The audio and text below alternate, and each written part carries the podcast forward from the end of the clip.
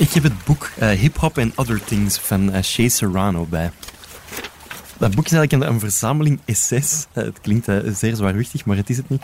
Over hip-hop. En dat gaat van zeer serieuze discussies waar fans van rapmuziek over kunnen palaveren aan de toog. Tot zeer absurde dingen. Ik zal een voorbeeld geven.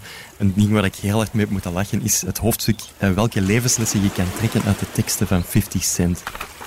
Het is een heel geschikt zwembadboek, omdat je het eigenlijk kan lezen op eender welke manier. Je kan uh, van voor naar achter, van achter naar voor. Elk hoofdstuk uh, is een, uh, een, verhaal op zich. Doorspekt met humor en dan op weetjes over de artiesten die ik zelf heel goed vind. Je hoeft je niet te lang te concentreren. Je kan een beetje snakken en doen wat je wil. Ja, de, de eerste zin. this is a book about rap. Or perhaps more accurately, this book is a celebration of rap. One of the three or four things I love the most in this world.